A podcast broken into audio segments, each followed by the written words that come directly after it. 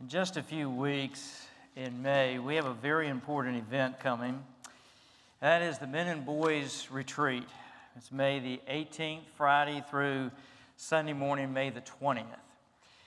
It's part of a vision that we've had in ministry here to accomplish several objectives. One is to be able to provide an opportunity for fathers and sons to build a good time together on a weekend and to by that build a father and son relationship.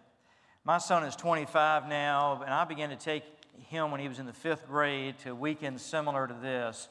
And we look back now, and some of our fondest memories were on those father and son weekends.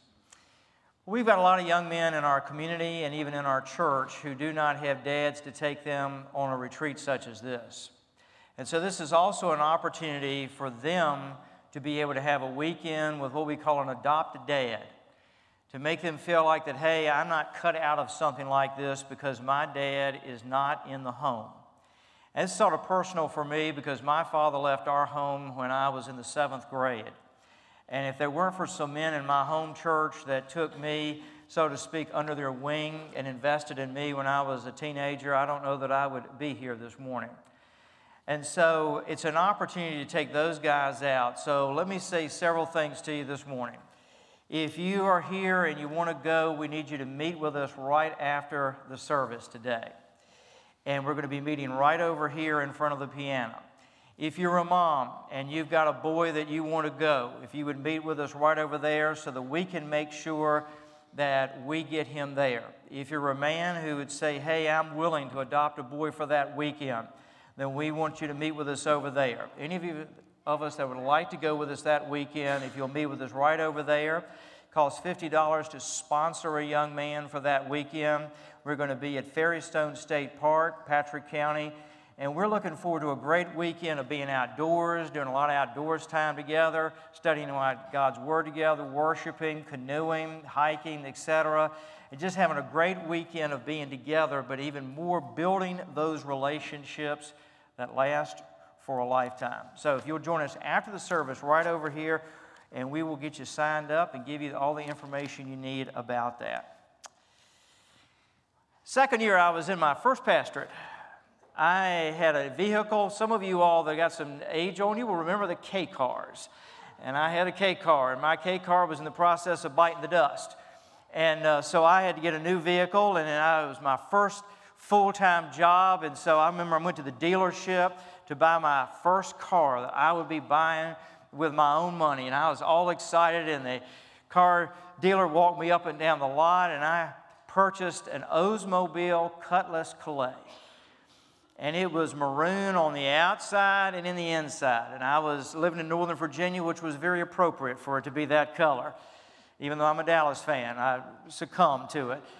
And I remember I drove that vehicle home, and if you can remember the first vehicle you ever got, the excitement of having that. And I would pull it into the driveway, and that night, even after I'd gone inside, you know, I'd go out and look out the window uh, to, to see it just sitting out there, uh, make sure it was still sitting out there, and continue my excitement about it sitting out there. Next morning, I got up to go to work, and I was all excited about my new car and driving it to work for the first time. And so I got up and hurried through breakfast and went out there and put my key in the ignition and turned the ignition, and nothing happened. A brand new vehicle. I'm not talking used, I'm talking a brand new vehicle. Understand why they called it Oldsmobile. And nothing happened. So I did the thing that anybody would do at that point. I went into denial. This isn't really happening. My brand new vehicle that's supposed to be working so great isn't working at all. This isn't really happening. So I tried it again and nothing happened. And I tried it again and nothing happened. So by this point, I get out of the car and I go up to the house and I get on the phone and I call the dealership. And I'm not in a really spiritual mood at this point and I get on the phone with them and I inform them uh, in rather strident terms that this brand new vehicle that I just in the process of dumping all this money on won't even get out of the driveway. The car won't even, you know, turn over. And so the guy comes and he examines the vehicle, and best they could figure out, in my extreme intelligence, I apparently left the door ajar the night before and run the battery down uh, completely, so it wasn't working. And he gives me instructions about how I need to make sure all the doors are shut at nighttime and the interior light's not on. And then they jump it, and I'm off and running. Now, that was, it was a very humbling process to go through that. That is a picture sometimes of where we are in life. We look good. We seemingly got it all together. But there's no energy. We can't get out of the driveway. How many of us find ourselves stuck in life and can't get out of the driveway so often? It's not for lack of what we've got in our lives. It's for lack of any energy to move forward in life. And so we're stuck. And the, gift, the fruit of the Spirit that we're going to look at this morning, the second one, is the fruit of joy. Because the joy of the Lord is the energy to live life. How many times have you ever gotten up in a day and got rolling in the day and then something just hit you and it just drained all the energy right out? How many times have you gone through a season in life when you felt like all the energy just got drained out of you? Well, it's the work of the Holy Spirit to produce within us the fruit of joy. And we're going to look today at Galatians 5:22, where Paul is listing the fruits of the Spirit, and then we're going to look at the life of Stephen, who had a very difficult time in his life, experienced the joy of the Lord at a time and a place that you wouldn't have expected him to experience the joy of the Lord. Galatians 5:22. As you turn there, this book was written to the believers who were living in the Galatia province, which included the cities in those days of Antioch, Iconium, Lystra, and Derbe. Paul had visited this particular city on his second missionary journey, or this area of Galatia. It corresponds to what we know today as Turkey. Now, one of the interesting sidelines to the book of Galatians is that the original inhabitants of this area were called the Gauls. And the Gauls were not known for their joy. And these folks were descendants of the Gauls. In fact, the Gauls were known for the very opposite of joy. They were known for being ruthless, for fighting, for bloodshed. I mean, you name it, negative, and the Gauls were known for it. So these folks had it within their DNA to be something other than people who were filled with joy. They're descendants of people who were filled with anything but joy. And so this is sort of what they're up against even in their family origins. And Paul is writing to this church of Galatia, and when he moves to the fifth chapter, he begins to talk about the fruit of the Spirit. Now, as I said before, we put a lot of emphasis on the gifts of the Spirit, but I think the greatest need we have is not for gifts of the Spirit, but rather for the fruit of the Spirit. In fact, the gifts of the Spirit, apart from the fruit of the Spirit, can be destructive. And we see that in Corinth, 1st and 2nd Corinthians. Church that was filled with gifting, but had almost no fruit. Paul, in fact, says if you've got all these gifts, but you don't have love, you're in tough shape. And so in Galatians chapter 5, he begins to delineate here the gifts of the Spirit. And notice what he says as we move into this, verse 22. But the fruit of the Spirit is, and we saw this several weeks ago, love. Then today, joy, peace, patience, kindness, goodness, faithfulness, gentleness, self control. Against such things, there is no law. The fruit of the Spirit, the work of the Holy Spirit in our lives, produces joy. Now, my sermon outline is contained in your Bible. I invite, excuse me, contained in your, I wish it was contained in your Bible. It's contained in your bulletin. I, you would follow along with me. Joy is in Jesus. Joy, this joy that he talks about, is in Jesus. Now, the joy that he's going to talk about here, and we're going to look at, is not some way that we sort of work ourselves up into trying to stay happy all the time. This is a joy that is rather grounded, and the object of this joy is the person of the Lord Jesus Christ, not the joy of our circumstances. How many of y'all ever played the kids' game pickup sticks? All right, a bunch of you. We know if you pay, pay pickup sticks, you got a whole bunch of sticks. And what do you do? You take those sticks and you just drop them on the ground. And then the object is to reach down into this mass and start picking up one by one and not mess up the other sticks that are laying all around there. Now, folks, so often our lives are like this they're like a jumbled mess of pickup sticks. And we're trying to figure out how do I pick up one stick after another? How do I pick up one circumstance after another and keep everything else from getting into even more of a mess? And you see, if I try to find my joy in the circumstances of life, it's going to be just like that mass of pickup sticks. I'm going to have a mess on my hands, and I'm not going to be sure how I try to get joy out of that because every time I try to move one one direction, I set off a mess in another direction. But understand this our natural default mechanism is trying to get joy out of life circumstances. How many times do we get up in the morning and things are going pretty good, and then the circumstances start falling to pieces on us? One conversation, one relationship goes south. You get to meet your boss, and he doesn't have a smile on his face. You get a problem dumped in your lap, and all of a sudden, joy is gone. How many times do we go through life and we go through what I call seasons of life? And that is that the joylessness goes from a day to a week, to weeks, to a month, to months, and to years, and it seems like we wonder if we're ever going to get back in a place where there's any joy. Well, that's because life is on a jumble like this, and we're trying to find joy in this. And when we try to find joy in the pickup sticks of life, it's never going to happen. We are become a prisoner to the circumstances of our lives. And what he's saying here is if our joy is in Jesus, then it is not an emotion that I'm trying to live off on. It is rather the quality of what God is producing in my life where the joy comes. So I am not dependent on the circumstances of life for my joy. I am rather dependent upon Jesus. Now, all of us crave joy, whether we realize it or not. And if we're not finding our joy in Jesus, we're going to try to find the joy somewhere else. And the substitutes we come up with usually carry an addictive side to them because we're trying to find the joy and the addiction we think is going to produce the joy, and it doesn't produce the joy. That's why we have to make the addiction get larger and larger, and we get deeper and deeper and deeper into it because we keep thinking if I get a little bit more and I get a little bit more, it'll make me happy. Just take addiction to material stuff. How many times do we think if I get a little bit more of this and a little bit more of this and a little bit more of this, if I can have just that car or that house or those clothes, then I'm going to have joy? More and more that satisfies what? Less and less. Because what satisfies, what brings the joy is the Lord. Psalm 16 and verse 11 says, In your presence there is fullness of joy.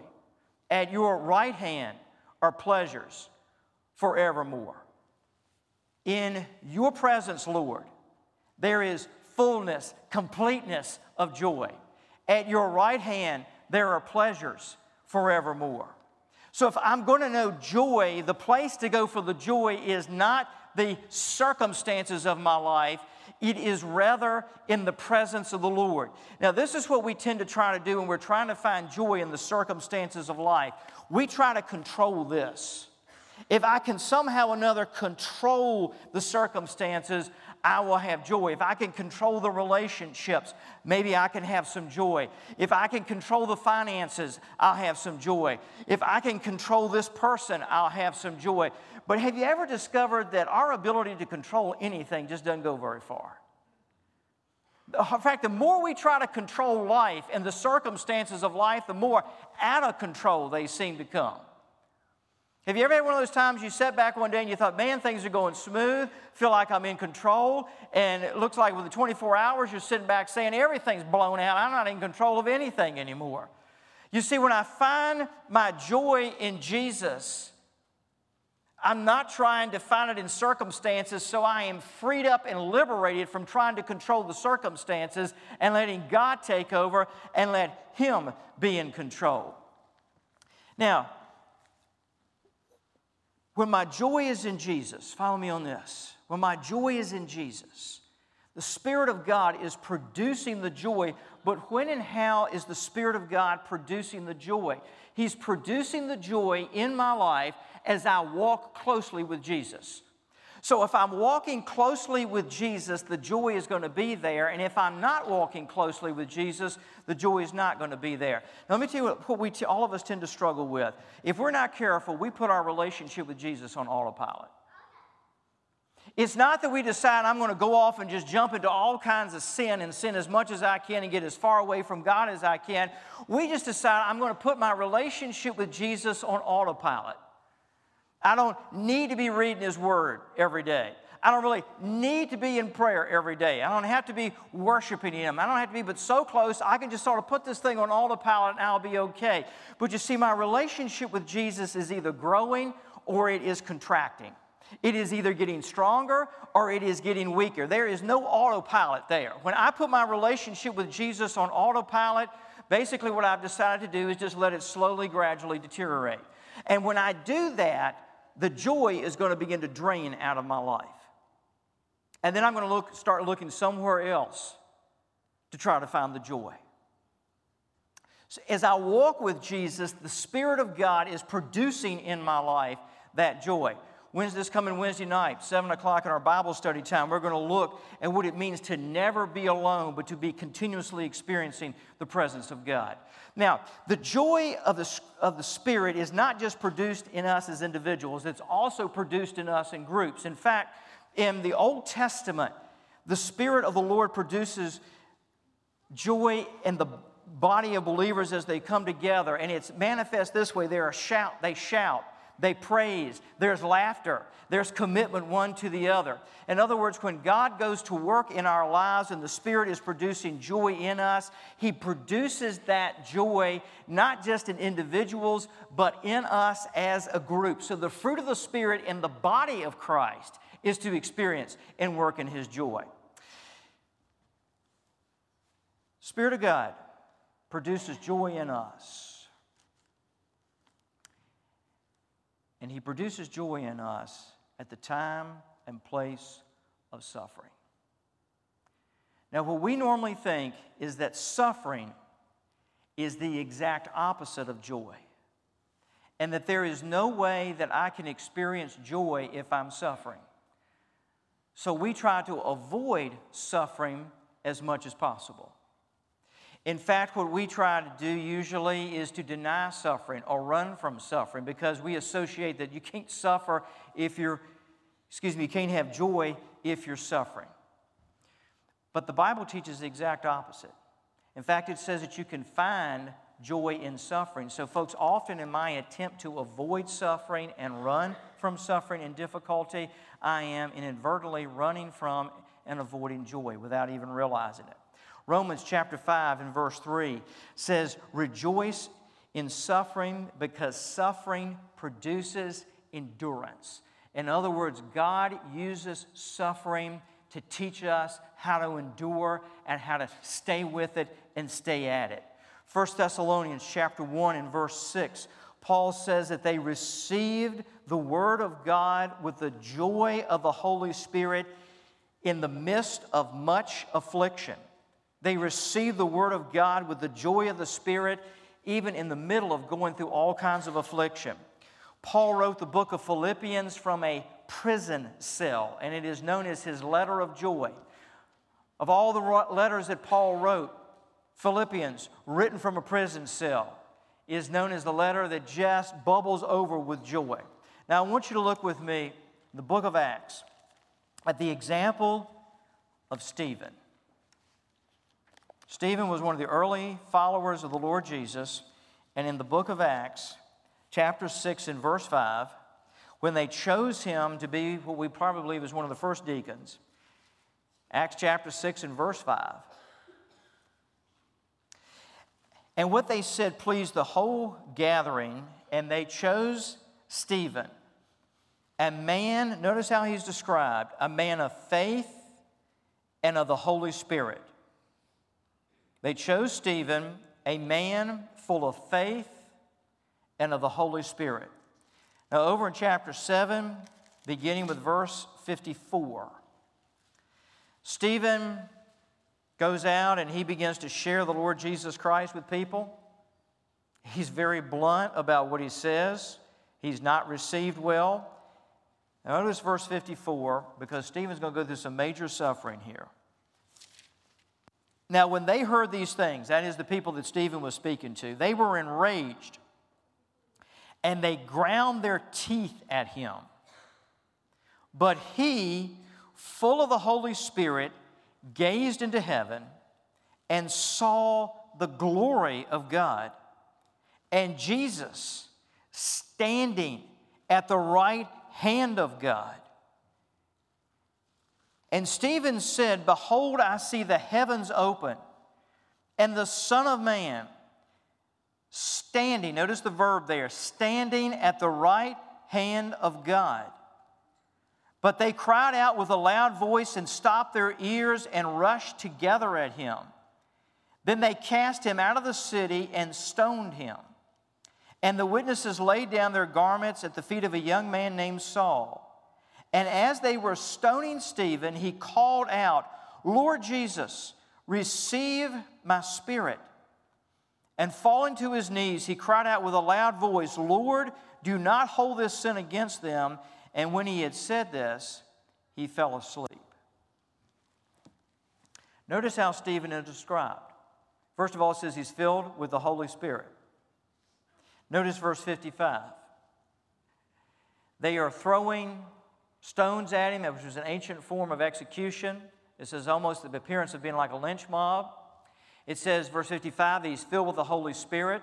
But then notice what happens. It says, He gazed into heaven and he saw the glory of God. Where did his joy come from? It surely wasn't coming from the stones, it surely wasn't coming from the crowd. It was coming from his gaze. He was gazing into heaven and he saw the glory of God.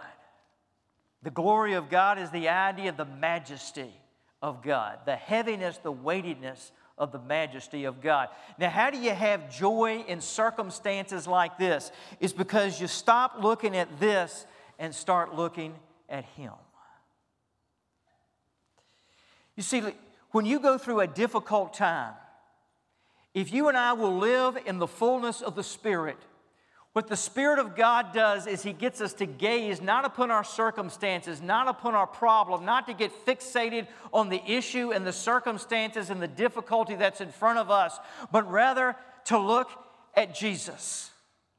And notice that when he looks at Jesus here, he sees and experiences Jesus in a way that he has not experienced Jesus before. You see, one of the reasons that God takes us through difficult times is because he has a deeper, richer experience with Jesus for us that we haven't experienced yet, and we are not going to experience until we get through that difficult set of circumstances. Now, the circumstances can either grind us into the ground and make us want to give up, or we can say, Lord, I'm going through this and I can't control this, though I wish I could. But Lord, I want to ask you to give me a vision of the, your glory and an experience of your glory and who you are that I have not experienced before. I want to come out of this saying that I know Jesus more deeply, that I love him more closely, that I'm walking with him in a way that I've never walked with Him before, that I am experiencing Him in a way that I've never experienced Him before, so that on the other end of this, Lord, I am more of your man than I have ever been before. That's where He wants to take us if we will let Him. Notice it says He saw the glory of God. And then notice what it says He saw Jesus standing at the right hand of God. Now, it's an interesting verb there where it says he saw Jesus standing at the right hand of God because when you read through the scriptures, what you see most of the time is that Jesus is seated, not standing, but seated on the right hand of God. The imagery of being seated is that your work is complete. Bible talks about when he had died on the cross and shed his blood, he ascended to the Father. He was on the right hand of God, which was the place of honor in the ancient world, the place of authority, and that he was seated to indicate that his work was finished. So the scriptures show that when Jesus died on the cross, he rose from the dead and then he ascended and he was seated at the right hand of God. But here he's standing. Why is he standing instead of seated? I believe he's standing here because his work of redemption was completed on the cross and therefore he sat down. But when his servant Stephen was being murdered, he stood up because he had another work to do. He didn't idly sit up in heaven and look down and watch Stephen dying and say, Well, you know, I hate to see that happening, but my work's done. Jesus stood up. He stood up because he loved Stephen. He stood up because what was happening to Stephen had captivated him. His eyes were transfixed on his servant Stephen, and he stood up because he was getting ready to receive Stephen into heaven. And when Stephen was laying there on the ground and the stones were flying in his face, Stephen was looking past stones. He was looking past angry voices. He was looking past those angry faces and he was looking into Jesus and he recognized Jesus is there to receive me, to take me, to hold me. I'm headed into his arms in just a few seconds.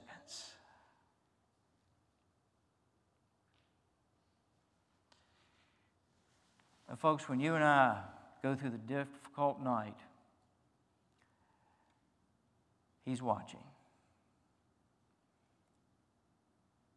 He is watching. And if you and I will just grab a hold of Him in prayer, God's saying, I got a vision of where I am in your life. I'm right beside you. I see what you're going through. I'm going to stand with you. I'm going to walk with you through this. You are in my eyesight. Just keep me in your eyesight. Keep the focus on me. Now, I want you to see what Stephen does. And don't miss this because this is awesome. Notice what he does.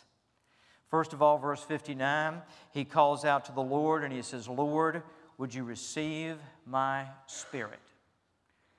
He recognized he was dying and he said, God, would you receive my spirit? He had the assurance that the Lord was going to take care of him after death. And then notice verse 60. He says, Lord, do not hold this sin against them. Repeating what Jesus himself had said from the cross Father, forgive them, for they don't know what they're doing. The last words that Stephen utters before he dies are forgiveness. Lord, don't hold this sin against them. I forgive them.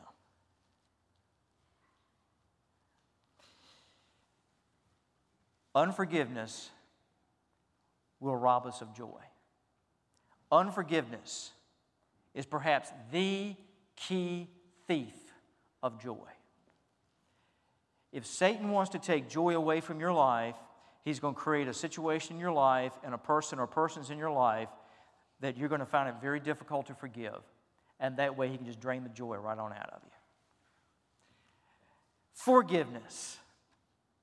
Forgiveness is the way to joy. Those folks that were stoning Stephen, they didn't earn that forgiveness, they didn't deserve that forgiveness, but he gave it to them anyway, and in so doing, he died with a smile on his face and with the joy produced by the Holy Spirit because he was choosing to forgive. And you and I, when we get a real vision of Jesus, will forgive. The pathway to the joy of the Lord and to knowing His joy and living in His joy is living in the forgiveness, not only that we experience, but the forgiveness that we offer to other people. And, folks, if you and I are going to know the fruit of joy in our lives, where it's going to take us is to the place of forgiving other folks. I know I preach on this a whole lot, and the reason I do is I believe that unforgiveness is the major way that Satan is holding believers in bondage. And unforgiveness is how he's holding them in bondage, but forgiveness is the way that we not only release them, we are releasing ourselves to know and to walk in the joy of the Lord. That morning when my car went dead, they brought in another vehicle. They hooked one cable up from one battery to another. And when the energy from one vehicle hit the battery that I had in my vehicle, the engine turned over and we were good to go. And when you and I get hooked up, not to life circumstances, not to our unforgiveness, but when we get hooked up to Jesus and stay hooked up to Him, the energy of His joy is going to be produced in our lives.